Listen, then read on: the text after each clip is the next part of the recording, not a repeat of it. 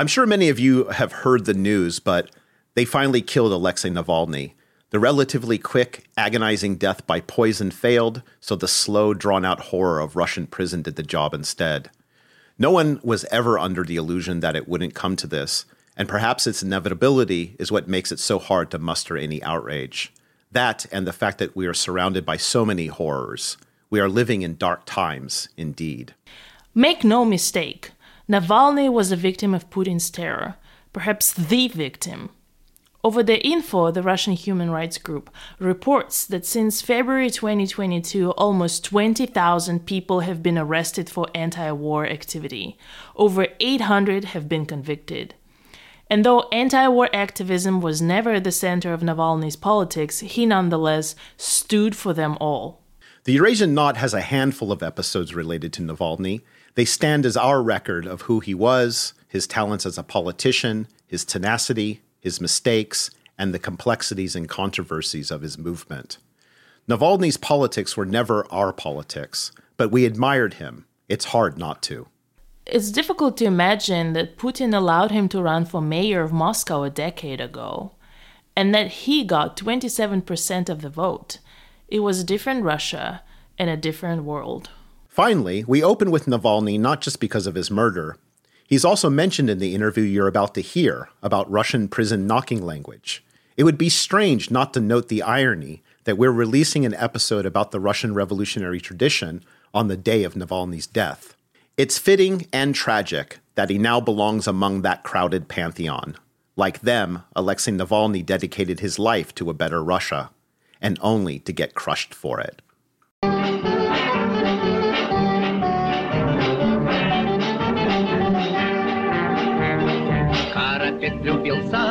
влюбился в красотку Тамару. Ты душа любезный, совсем не под пару. Ты цветешь, как роза родного Кавказа. Well, hello and welcome to the Eurasian Knot. I'm your host, Sean Guillory. And I'm your fellow co-host, Rusana Novikova. As you listeners know, the Eurasian Knot is sponsored by the Center for Russian, East European, and Eurasian Studies at the University of Pittsburgh and patrons who give monthly contributions to help us keep this podcast going, to allow us to pay for good mixing and mastering of the audio so it can sound as best as we can. So if you like this show, you listen to it, and you appreciate it, please show us how much you value it by becoming a patron. Show us that you're willing to invest in this show. And to do that, go to our Patreon page at patreon.com slash you're a knot and become a patron. So how are you, Rusana? Ah, I'm pretty good. Yeah, it's fi- it's finally sunny in the bay, so Did it rain? Did you get all those rains? Uh, yeah, I mean it's been raining for an entire month pretty wow. much. Uh, lots of lots of lots of rain and so finally we have a sunny day and I feel like, well, is it the end of it? Is the spring finally coming? Well, let's hope so. I'll be able to take my family outside. Especially you have that California weather, so yeah, you know you yes. don't have what I have. Yes, so, and I'm still complaining. I'm still complaining well, about the winter. well, hopefully it'll be over soon for all of us because I'm sick of it. So listeners should know that we, Rusana and I, have this idea, and it's based off of the fact that I'm teaching this this sound of history class at the University of Pittsburgh and um, we have this idea to have listeners send in the sounds that remind you of the region we cover. You don't have to record them, though, if you are there in Eastern Europe or former Soviet Union, Central Asia. Central Asia. Yeah, you can take out your phone and record a sound that you find interesting and you can send it to us and uh, tell us a little bit about it and where it's from. And I'll give you the information on how to do that in a few minutes. But first, we want to listen to a sound that I picked just to get the ball rolling. This is a muezzin. This is a muezzin's call for prayer in Almaty, Kazakhstan. It's from the Gorny Gigant Mosque. It was recorded at 4:30 in the morning on April 23rd, 2018, and this comes from a website called freesound.org where field recorders from all over the world upload clips of things that they record. And this was submitted by a user from Free Sound named FTH Gertie. Very cryptic. Yeah. So FTH Gertie provided this sound.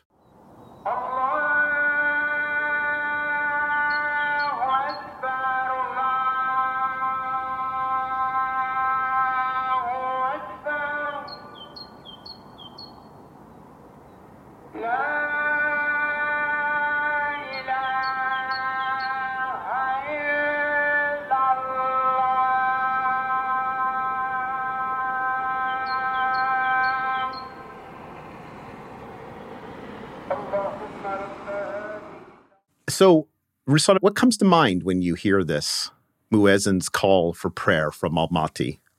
You know, I was instantly transported to Cairo, where I spent about 10 days this October, because you can hear those prayers day and night in every corner of the city. So to me, the sound is indicative more of like a Muslim world than a post Soviet space. Right.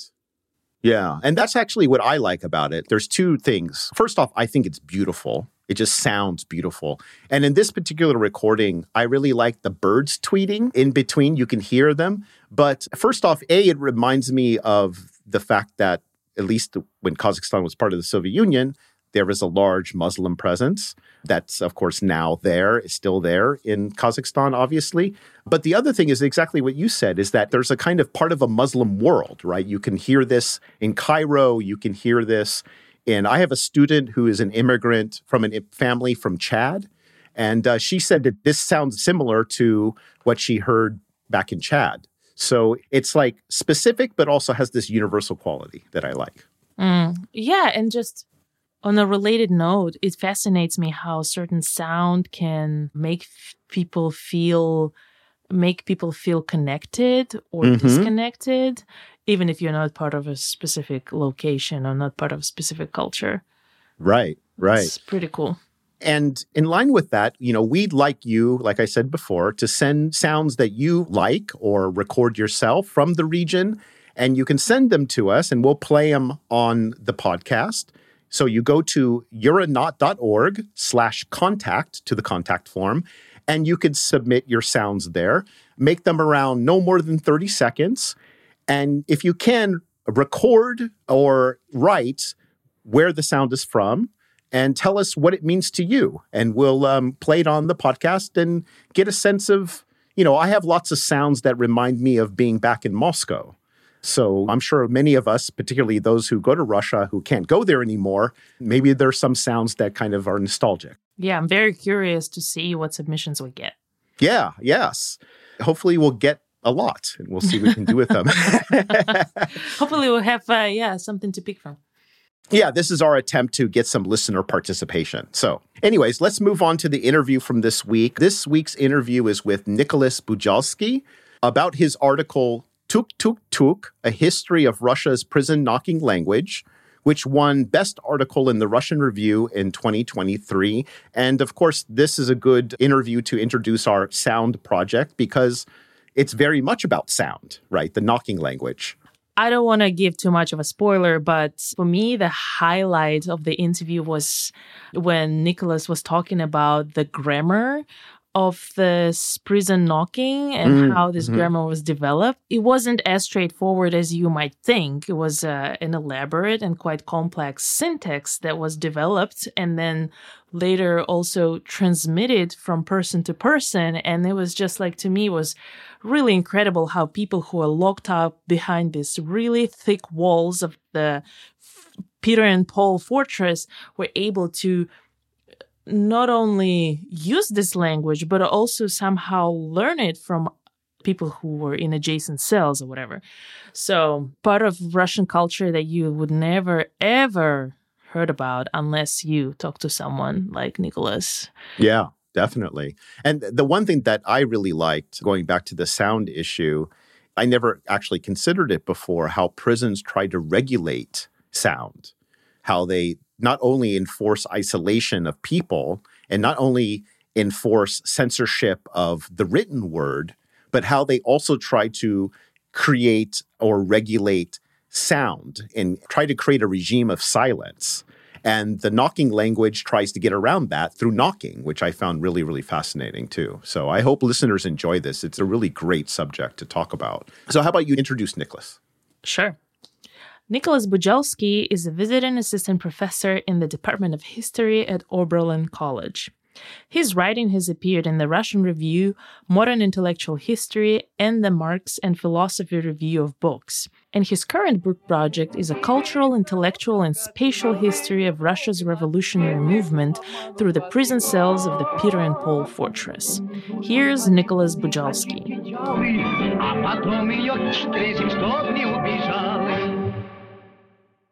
So, Nick, it's really nice to talk to you and congratulations for this essay of yours that won the best article of the year in the Russian Review in 2023.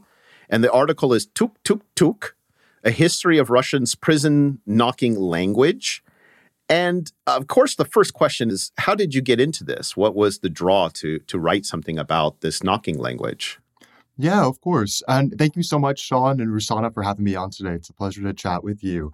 For me, the very first moment I got acquainted with this sort of history of this prison knocking language, or perestukovanie, in the carceral sites of Tsarist Russia and beyond, actually came from literature, interestingly enough. In my experience, I'd be curious to hear your thoughts on this, that most Americans who make their way into the scholarly study of Russia, Eastern Europe, and Eurasia either approach it through the realm of literature or the realm of politics, right?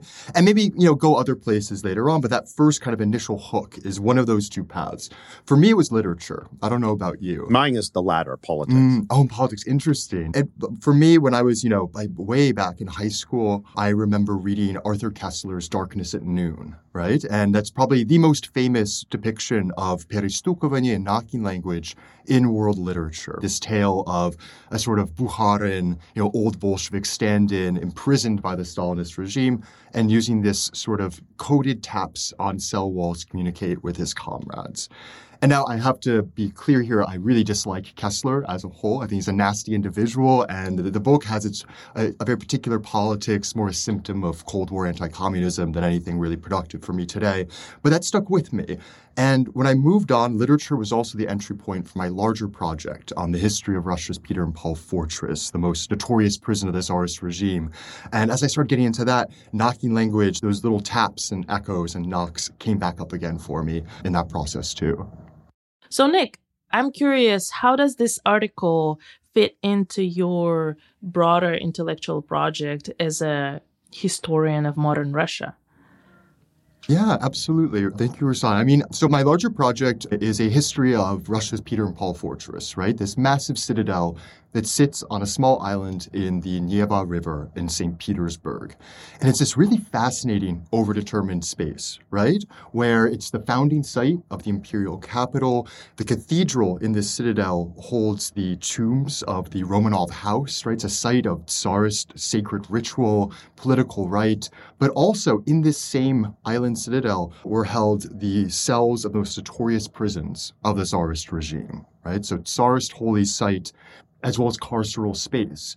And so I found this project first and foremost, again, through literature, right? Where you follow the life of an author, you follow a radical sort of career. And so often these pathways, these itineraries in Russia's long 19th century end up in a cell of the Tsarist regime. The most notorious radicals from Bakunin, Chernyshevsky, Nechayev, Kropotkin, Figner, Dostoevsky spent time there. Russian history wends its way through this island space. And when I first started my doctoral work, I was totally surprised to find that there's no kind of modern history of this site in any language, no modern scholarly approach to the Peter and Paul Fortress. And so I started to dive in. And so my larger project is a sort of broad empirical history. I spent several years in the archives digging up the ways in which this fortress was founded, how it was used as a prison, as a tomb, what happened to in the revolution, et cetera, et cetera, et cetera. But it's also a history of ideas, a history of culture, a history of spaces in the modern Russian revolutionary past, where I try to understand how was this site founded as a sacred imperial space slowly contested and transformed by the radicals held within into a sacred space of the revolutionary tradition instead, right? Because unlike this Russian Bastille, unlike its French variant, wasn't torn down after 1917. Instead, it was preserved and enshrined as a sacred space of the Russian revolutionary struggle, transformed into a museum of the revolution. And so my project traces that arc as well and tries to understand exactly how that transformation happened. So it touches on a lot of issues and one of the ones that I'm surprised you didn't mention, because this article deals with it explicitly, and that is sound. And this is also a recent interest of mine in terms of sound studies and sound in history. And one of the things that really struck me is how the prison is a place of silence or enforced silence, or it regulates sound. And sound is a form of I don't I want to go so far as to say resistance, but maybe sure. It's a form of survival to be able to communicate through this, right? The very beginning of your article is tuk, tuk, tuk. This sound of knocking, right? It's a sound. Can you go into a bit more about the role of sound and silence? Because it is mentioned in a couple of places in your article. Yeah, absolutely. So the Peter and Paul Fortress and the prison cells held within, which were mostly repurposed casemates until uh, special prison sites were actually fitted into the fortress later on in the 19th century, were all based around the principle of solitary confinement, right? These were the most notorious, terrifying rebels against the autocratic regime. And as such, the guard regulations from the 18th century onwards through the 19th century are obsessed with trying to limit prisoner communication, especially sounds, right? And yeah, I mean, the modern carceral space in general from its early political origins moving into sort of prison reform and the new architectures of the cell, right? I mean, Bentham, Bentham lived in Russia, right? It's not directly connected with Peter Paul Fortress, but I've always found that to be an interesting tidbit. It's very much a purposeful architecture of channeling power through vision and through sight, as well as regulating, um, cloistering, muffling, possibilities for unregulated sounds between inmates. And I find this, when I talk about my article a little bit, I, I spend a ton of time in the Fortress Command and Archives where I dig into these guard regulations, try to understand how the state is seeing the threat of unregulated sound, right, from these radicals.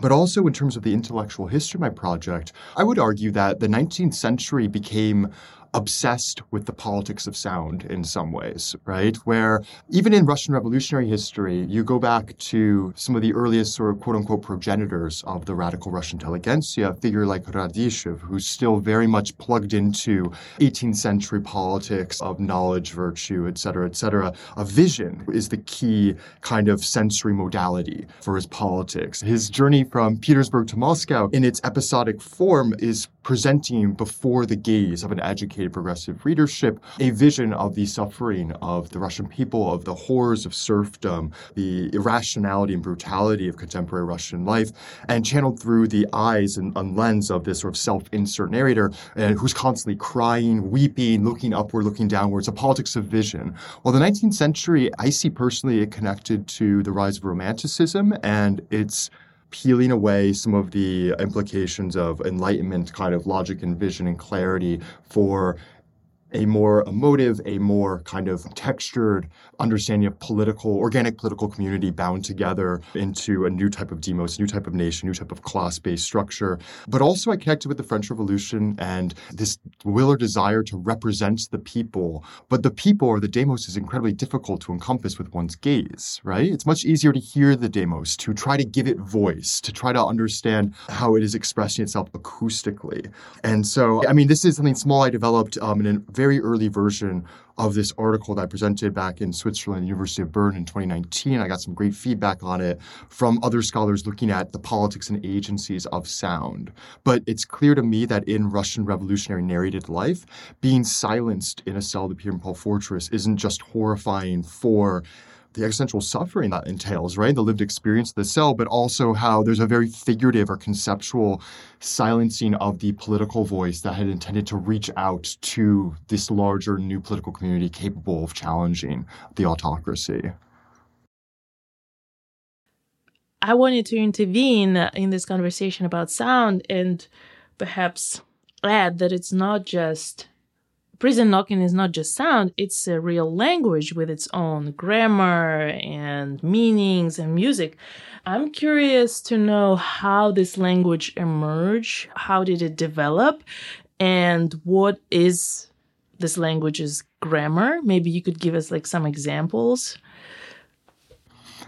Yeah, absolutely. I'm not sure how well an example would travel over the medium of the podcast. Maybe I could try, but uh, but you're totally right, Rusana. The uh, knocking language, it's not the same as simply yelling across cell walls, right? Which is heavily regulated, which is constantly prevented in these guard regulations. And so instead, radical prisoners held in the Peter and Paul Fortress across the course of the long 19th century developed this knocking language, which is a coded system of taps and knocks. And there's many different variants of it that you can find in the memoir literature and in archives. The most common one sets the Russian alphabet in a grid, right? Usually five, six rows, five, six columns. And to signal a letter of the alphabet to your neighbor in, in an adjoining cell, you knock out two numbers, right? The first being the, the row and the second being the column number of that letter's position in the grid right? And I mean, it sounds pretty clunky at first. Maybe as I've tried to do it at times. It does take a while, but you do find in memoirs people stuck in solitary confinement for months, years, for decades, even mastering this to the point where they can have fully organic, flowing conversations. You hear accounts of the knocking coming out as fast as like a grasshopper chirping, right? Which I find to be extraordinary. And you ask, so this was invented in the Peter and Paul Fortress in the year 1826. The first evidence we have of it is from the two Bestuzhev brothers who were kind of swept up in the Decembrist revolt of 18 25. And so I did part of my article in general was just trying to give the first kind of forensic history of where this came from, how it developed, how it was used. I found with the Bestuzhev brothers that they were both placed in adjoining cells in the fortress as they were, you know, faced interrogation and trial by Nicholas I after the failed revolt. And they attempted to somehow communicate and talk to each other in a way that would escape the guards' notice, but couldn't quite settle on anything until they both got a letter from their mother that was identically phrased. And they were able to use that as a sort of Rosetta Stone. So it's the same words, right? And so they experimented with a way to kind of, okay, this letter is this, this letter is that, and eventually developed a knocking code. And it was incredibly ungainly and unwieldy. They had both uh, been part of the Navy, and so it was based on naval bells. Each letter was like you know, a bunch of different sounds, but it's from these humble origins. And after actually quite a long hiatus, these Decembrist origins would spark it again in the cells of the pierre Paul Fortress and the Tsarist regime in the 1870s, is when it comes back. How thick are the walls? They're fairly thick. Yeah, God, oh, it's been a while since I've been there, honestly. Because as you know now, it's still a museum, right? But you have granite, you have plaster, you have. You, sometimes you hear accounts of the Tsarist regime trying to affix felt to the cell walls to block out the the knocking. Once the Tsarist regime kind of understands what's going on, I haven't been able to confirm that in the archives, but you hear that always in the in the memoirs. But yeah, it's granite stone that seemed to be rather conducive to the point where you hear of people being able to tap to one another, not only from one cell to the next one horizontally, but also vertically between the floor and ceiling. And so this is one of these possibilities that makes knocking language such a powerful tool of subversion in the Tsarist regime, where if enough people imprisoned in be it the Paul Fortress, be it other prisons which had spread through throughout the empire. If you had enough people there who knew this language, you could communicate across entire corridors, right, or entire cell blocks, and turn the entire prison itself into a communicating kind of organism, which I find fascinating. And what kind of things did they talk about? You see all sorts of stuff pop up in the archives, right? Or and in the memoir literature. At a very basic level, and I think a very understandable level, finding a technology for communicating with fellow imprisoned radicals in this, you know, notorious Tsarist fortress prison was just a sort of a means of existential uplift in some ways, no? Being able to start off each morning asking, how are you doing? How are things going? How are you feeling today? To open up a line of interpersonal kind of communication solidarity constantly comes up in the memoir literature as a key sort of use of this, to the extent where you find accounts of fellow radicals talking their comrades back from the brink of suicide, even things to this extent, right? But of course, there's also much more mundane and cheerful uses. I've found accounts in rare memoirs and other places of inmates learning to develop a system to play chess and checkers with one another. So using sort of molded molded bits of bread into chess pieces and be able to knock out the positions and moves to one another and play games of chess which is wonderful.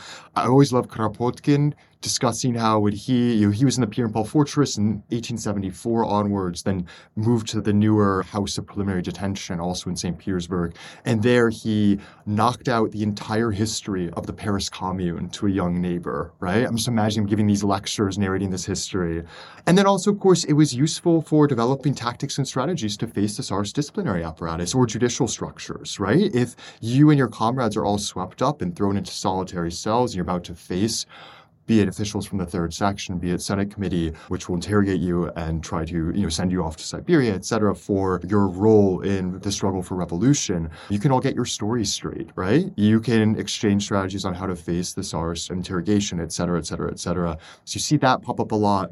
And the last thing, which I find fascinating, just in general, my study of this prison fortress, which is this site of mute suffering, it's the site the very core heart of the Russian Empire. It's a place where radicals were immured could no longer continue their struggle, were kind of blocked out from the circulation of ideas, texts, um, militants that characterized Eurasia in this period. But if you got enough people brought from different corners of the empire, different localized struggles, and all condensed into prison blocks in a central prison in St. Petersburg, Odessa, where have you, you could make contact with other local cells. You could actually continue building up revolutionary cadres from within your prison cell once you've gained the ability to allow the walls to speak. How did it actually work in practice if the guards could hear knocking as well? And if the guards knew what the language was, if they knew about the grid and like. Hey, that was my question. yeah, there were heavy guard regulations, circulation of guards. The impression I've gotten is that you could knock very quietly, right? You're at one corner of your cell, you're at the other. It's not as audible out in the corridors of the cells of the Trubetskoy Bastion of the fortress or the Alexeyevsky Ravelin, unlike, say, singing, knocking, speaking. Although um, there are two other things to that. Even though this language was invented in 1826, it disappears for a while, comes back in 1870 for a variety of reasons.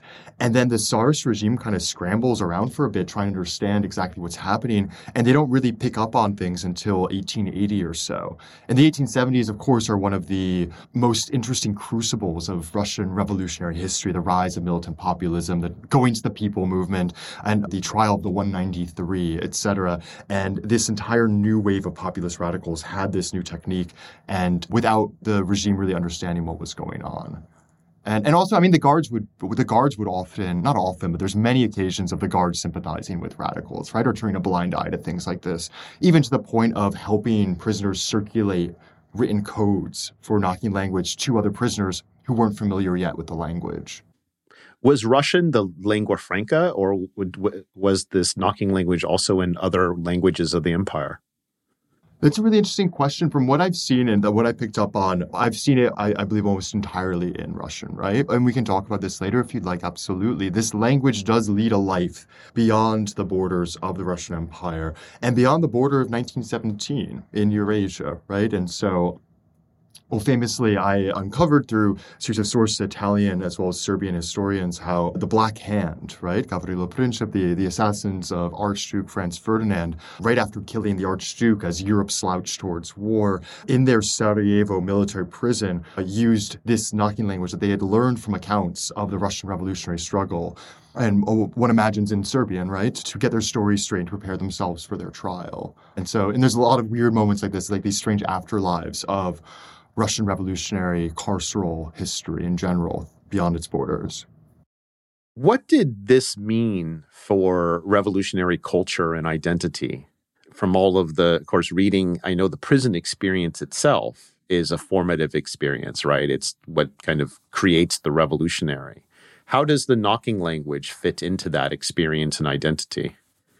Yeah, absolutely. You know, and, and you're totally right. There's a will in my project to understand how the experience of radical incarceration was central to the development of revolutionary identity in the low 19th century across Eurasia. How the revolutionaries shaped the prison cell through their discourses, through their practices, through their narratives, just as the prison cell shaped them.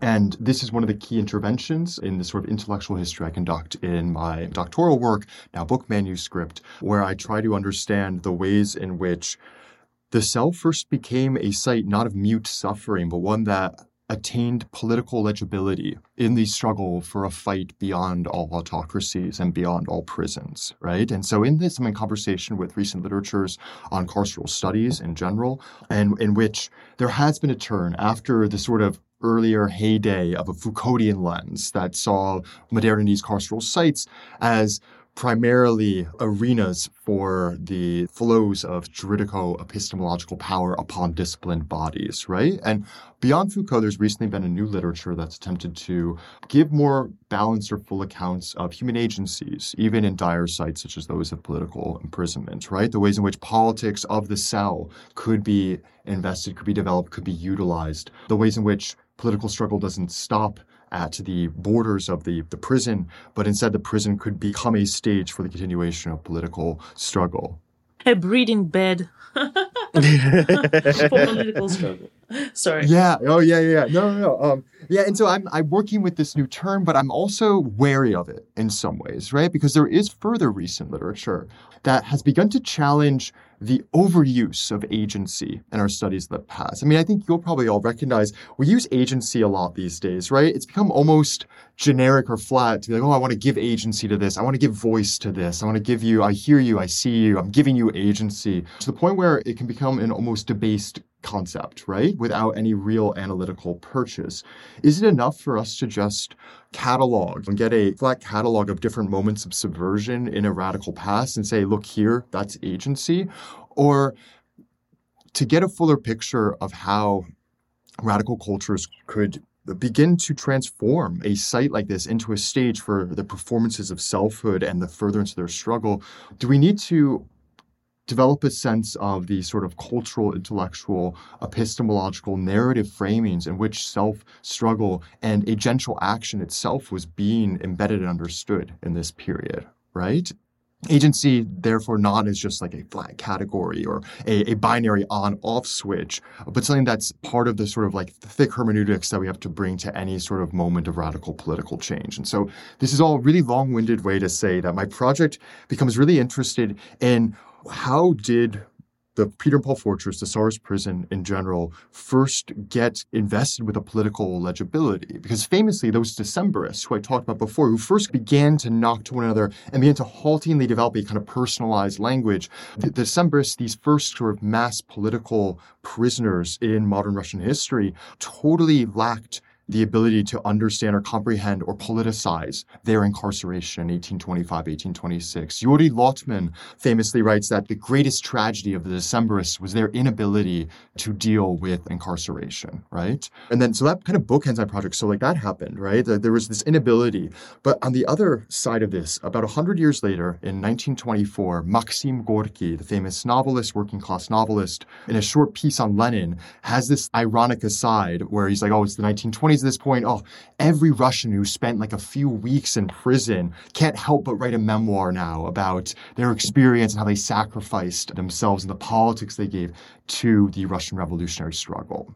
So, somewhere in that hundred years, the prison cell the experience of incarceration changed. It became legible, became narrativizable. It became something that could be comprehended, could be subverted through both practice and narrative.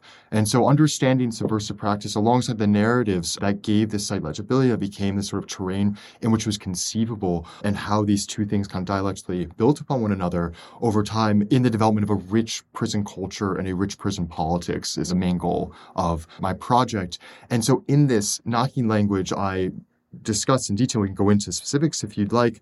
Knocking language is not just a technique, but it's a key element in the Russian revolutionary prison memoir that develops in this century and which serves as a vessel for radical self articulation, self construction. And narrating one's exposure to, mastery of, and radical kind of intercommunal solidarities built through knocking language becomes a key site for revolutionaries to later narrate the prison cell as one in which they have taken agential action, have continued their struggle. Mm. Well, I have two things in response. First, your idea that revolutionary radical action does not stop when one becomes incarcerated made me think of another thing, made me think of an exile, which was also meant to like exiling people to Siberia to these faraway remote places was meant to exclude people from the not even the revolutionary struggle but society at large and doom them to a different life etc but ironically over there people also continued to grow politically and to be exposed to other communities. And in fact the founding fathers of Russian anthropology were people who spent 10 plus years in exile in Siberia, uh, people like Bogoraz, Sternberg, and others. So I very much agree with this idea that, you know, prison and exile in other places, they would think exclude people from conversation, from fighting, from struggle, actually could be subversive, could be like revolutionary in themselves. Because, like, when else would they be exposed to indigenous people in Siberia and think about decolonization and equality and anti racism and stuff like that? But then also, I had a question because you mentioned that you talked about voice and uh, voicing your political position and prison knocking is like about continuing the conversation in a situation where you're very limited. But then the other side would be I mean, when we talk about sound, we inevitably also think about silence. And so I wonder if there was any meaning to silence in the case of your protagonists and what is the kind of relationship between sound and silence when it comes to the prison and prison language I totally agree with what you're saying about Siberia too. And in fact, I mean, in my project on the Peter and Paul Fortress in general, fortress incarceration was often a node from which diverse itineraries out to Siberia would travel, right? And where you have people who face the Tsarist cell and also fight against it, develop politics against it, then being brought to Siberia and doing something very similar in terms of contesting sort of Tsarist, turning exile into yeah, an incubator of radical politics and, and radical anthropology and radical new yeah, visions of the world. And silence, I mean, there's a horror of silence in all these narratives, right, that we get from the Peter and Paul Fortress in general, from the memoir literature. I mean, narrated life, the art of the memoir of the ego documents is itself is something that militates against silence, right? Attempting to give voice, give narrative form, give political weight to one's life story, right? So of course there's be an allergy to silence there in many ways, but it comes through in various accounts of this. The Tsarist disciplinary apparatus attempting to enforce complete silence. You were allowed books. Depending on what level of prisoner you were, you might be allowed walks, you might be allowed some visitations, maybe not. But you were supposed to be in silence. And so that subversion of that is really key here, even if you could write coded letters, because knocking uh, language wasn't the only type of illicit communication in the cells of the Tsarist regime, right? I've also found all sorts of fascinating codes, scraps of paper torn from the margins of books or cigarettes used to write messages that were smuggled in the prison yard books from the prison library with certain letters underlined by one's fingernail that, when assembled, spell a message and more, right? But there's something about, I think, knocking language and its recovery of voice that it was more immediate in that you you could sort of bridge that spatial gap between one cell and the other even more easily than the winding circuit of a book back to the prison library and back to someone else again. But I think it also spoke to that 19th century sort of sensory politics of sound. I chatted about that a little bit previously, and I think for me too, it also it, it finds expression in the interlapping between discourses on the political prison and the rise of Gothic Romanticism, too, in the 19th century, right? Where the bustle, the, the exchange of ideas, the public sphere, letting one's voice be heard, hearing the voice of the people is so often contrasted with a Tsarist empire cast in the narrative mode of the 19th century Gothic novel, right? Of a despotic, silent, closed off, barred, yeah, lugubrious terror that stifles the voice, that cuts out the tongue, et cetera, et cetera, et cetera. And so there's a deep horror of silence and a deep valorization of voice in this period. Absolutely. Is this desire of the revolutionary to, because I'm still kind of struck with the Decembrists I mean, sure, the language is developed then, but the Decembrists not really, the prison actually becomes an effective way of silencing, let's say. And they didn't develop the kind of revolutionary kind of politics out of it. Is this desire to speak on the part of the revolutionary and knocking language being one of these modes of voice, is this also connected to a new notion of democracy as well? Here I'm thinking of like the revolutions of mid 19th century where you have the voices of the little people in revolution speaking and here the the need to speak the voice as you earlier said with agency people's voices are also something we talk a lot about today too hearing the voices of x is that desire to speak and to hear in the mid 19th century also connected to this new notion of democracy or political participation I I would say so, absolutely. Yeah, yeah, that's a fascinating way to approach it. I'm not sure if I've thought this through entirely, uh, especially how it relates to that Decembrist and then post Decembrist divide, right? But there is a great literature on political rhetorics of sight as well as sound in the French Revolution, right? And this new sort of sensory histories take that as a sort of dividing line, as an epistemological political watershed, as it was in so many other ways. But the Decembrists were interesting in that they were deeply influenced both conceptually, politically, as well as existentially by modern French history, right? Through their participation in the Napoleonic Wars to the the challenge that the French Revolution laid down to the social political structures of Europe in that period. But the Decembrists did not have the same developed, mature vision of the Narod that would populate their political future as it would be developed in the later part of the 19th century, of course, with the Narodniki, with Narodnichestvo, right? And this is where we get in that place where my project begins to think through not only the politics as they were espoused in manifestos and programs or as lived and struggled for in groups and militant actions, but also in the ways in which political cultures find modes of narration that are both the grounds upon which politics is fought, but also the ways in which that politics is later then conceptualized, this sort of um, spaces of possibility of a politics. And what we find, and what I argue, and this is a totally different part of my work in the Peter and Paul Fortress, is that a key development in all of this, in the history of modern radical prison cultures, and I would say probably in this question of the democratic subject, the, the people as political subject, and hearing that people, is the, the rise of the 19th century novel in many ways. Part of my project is trying to understand what was the first Russian memoir of political imprisonment and what it, where did it come from and what could it do. The Decembrists, their prison writings, when they occurred at all, were in lyrical modes, were poetry, right? Um, were highly individualized, were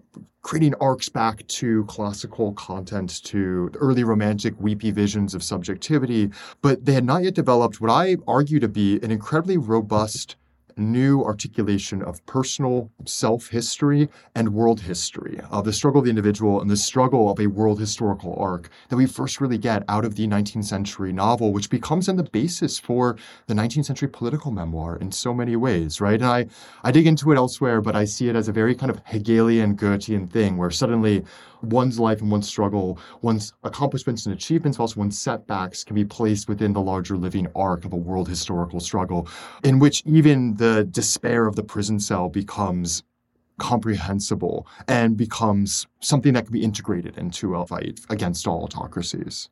And so part of the novel is that it's essentially democratic. I mean, it's, of course, we can talk about statistics on literacy and the actual social fabrics of Eurasian uh, polities at this time. But when the modern novel arose, its early adherents were so jazzed up, were so excited by the possibility of, look, um, we found this new way of articulating the self in the world that, that it's common to everyone, that everyone contains a novel within them, right? That we were all embedded in history in this way. The, there's something egalitarian about the novel as conceived as both technology of the self as well as a political vehicle in this period that I think made it more amenable to democratic politics and to certain visions than the old Decembrist lyric. Speaking about fighting autocracies, is uh, prison knocking language particular to Russia, or are there similar examples elsewhere? Because we have a lot of autocracies out there.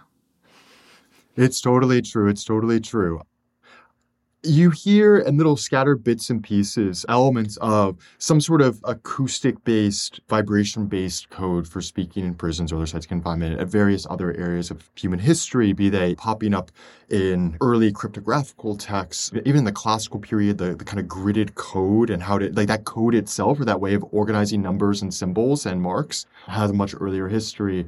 And it pops up, yeah, and everything, as I mentioned before, from the Serbian struggle against the Habsburgs to uh, um, cells. Well, I guess this is the Tsarist Empire, but um, the, the, the citadel in Warsaw, right, in the at the turn of the 20th century. Padraic Kenney's book Dance in Chains is a great section on how Polish radicals learned how this language filtered from the Peter and Paul Fortress out to the borderlands, the oppressive borderlands of empire some of the most interesting examples I've found too that plug into this, I mean, we're still in Eurasia with this, but you'll find knocking language pop up in the Gulag system in the 20th century. Yevgenia Ginzburg's Into the Whirlwind sees her swept up in the Great Terror, and she's in a cell and she hears knocking from across the walls, and she remembers having read Vera Figner's um, memoir of Tsar's political imprisonment and taking that knocking language then from those memories and developing it in the sort of the Soviet carceral system and using it to communicate with her fellow prisoners as she wends her way across Eurasia. Do you think people still use prison knocking in uh, Russia today? Like, do you think Navalny taps? Dun, dun, dun, that's an excellent question. I I hesitate to even speculate on it in that I get to I get to do this as a historian, right? I get to say that I, I specialize in the 19th century, so I, I, I get to protect myself a little bit because that's an excellent question. I wish I had an answer for you. So Judith Pallot has done some excellent work on contemporary Russian Federation prison cultures, right? And I should talk with her about this, but I'd be curious. Although part of that question too is going to merge with or arrive at the larger question of what happened to the political prisoner in the contemporary world, right? We do have figures like Navalny, and we do have principled sort of political offenders in the Russian Federation today and other areas of the world. But the heyday of the political prisoner as a global phenomenon, which we can see in the 19th and, and into the 20th century, I would argue really doesn't have the same purchase the same sort of shared narrative community, the same kind of weight that it once had, the same ability to shake the stones beneath an autocratic regime. That's not to say that people aren't politically incarcerated to day. In fact, I would argue that every prisoner is a politically incarcerated individual, depending on what we talk about when we talk about politics, right? But in my project as a whole, something that I found particularly fascinating, but also kind of bittersweet or melancholic about exploring the rise of incredibly robust, powerful, you know, shared vision of what it meant to suffer and struggle, but also overcome in the cells of the Romanov house is that even in our age, where more people on this earth are in cages than at any other point in human history, we no longer have that deep kind of shared set of narratives of subversive tools, of technologies, with that same shared kind of electric public circulation that it once did. That was Nicholas Bujalski, Nicholas Bujalski is a visiting assistant professor in the Department of History at Oberlin College. His writing has appeared in the Russian Review, Modern Intellectual History, and the Marx and Philosophy Review of Books. And his current book project is a cultural, intellectual, and spatial history of Russia's revolutionary movement through the prison cells of the Peter and Paul Fortress. Thank you very much, Ruslana. I'm your host, Sean Guillory. And I'm your fellow co host, Ruslana Novikova. Listeners should know that this episode was edited and mixed by Daniel Cooper at Podcuts Editing. If you have any audio work that needs to be done and you want it to sound good and professional, check out Daniel's services. We partner with him because that's exactly what he does for us. And I think it makes the show so much better to listen to. So go to podcutsediting.com and ask Daniel about what he can provide you. And he'll also give you your first edit for free. And also, you know, the Eurasian Knot is sponsored by the Center for Russian, East European, and Eurasian Studies at the University of Pittsburgh and listeners just like you. I can only say quite emphatically become a patron. Let us know how much you appreciate this show by going to patreon.com slash Euronot. And until next time, I bid you farewell. Goodbye. Bye.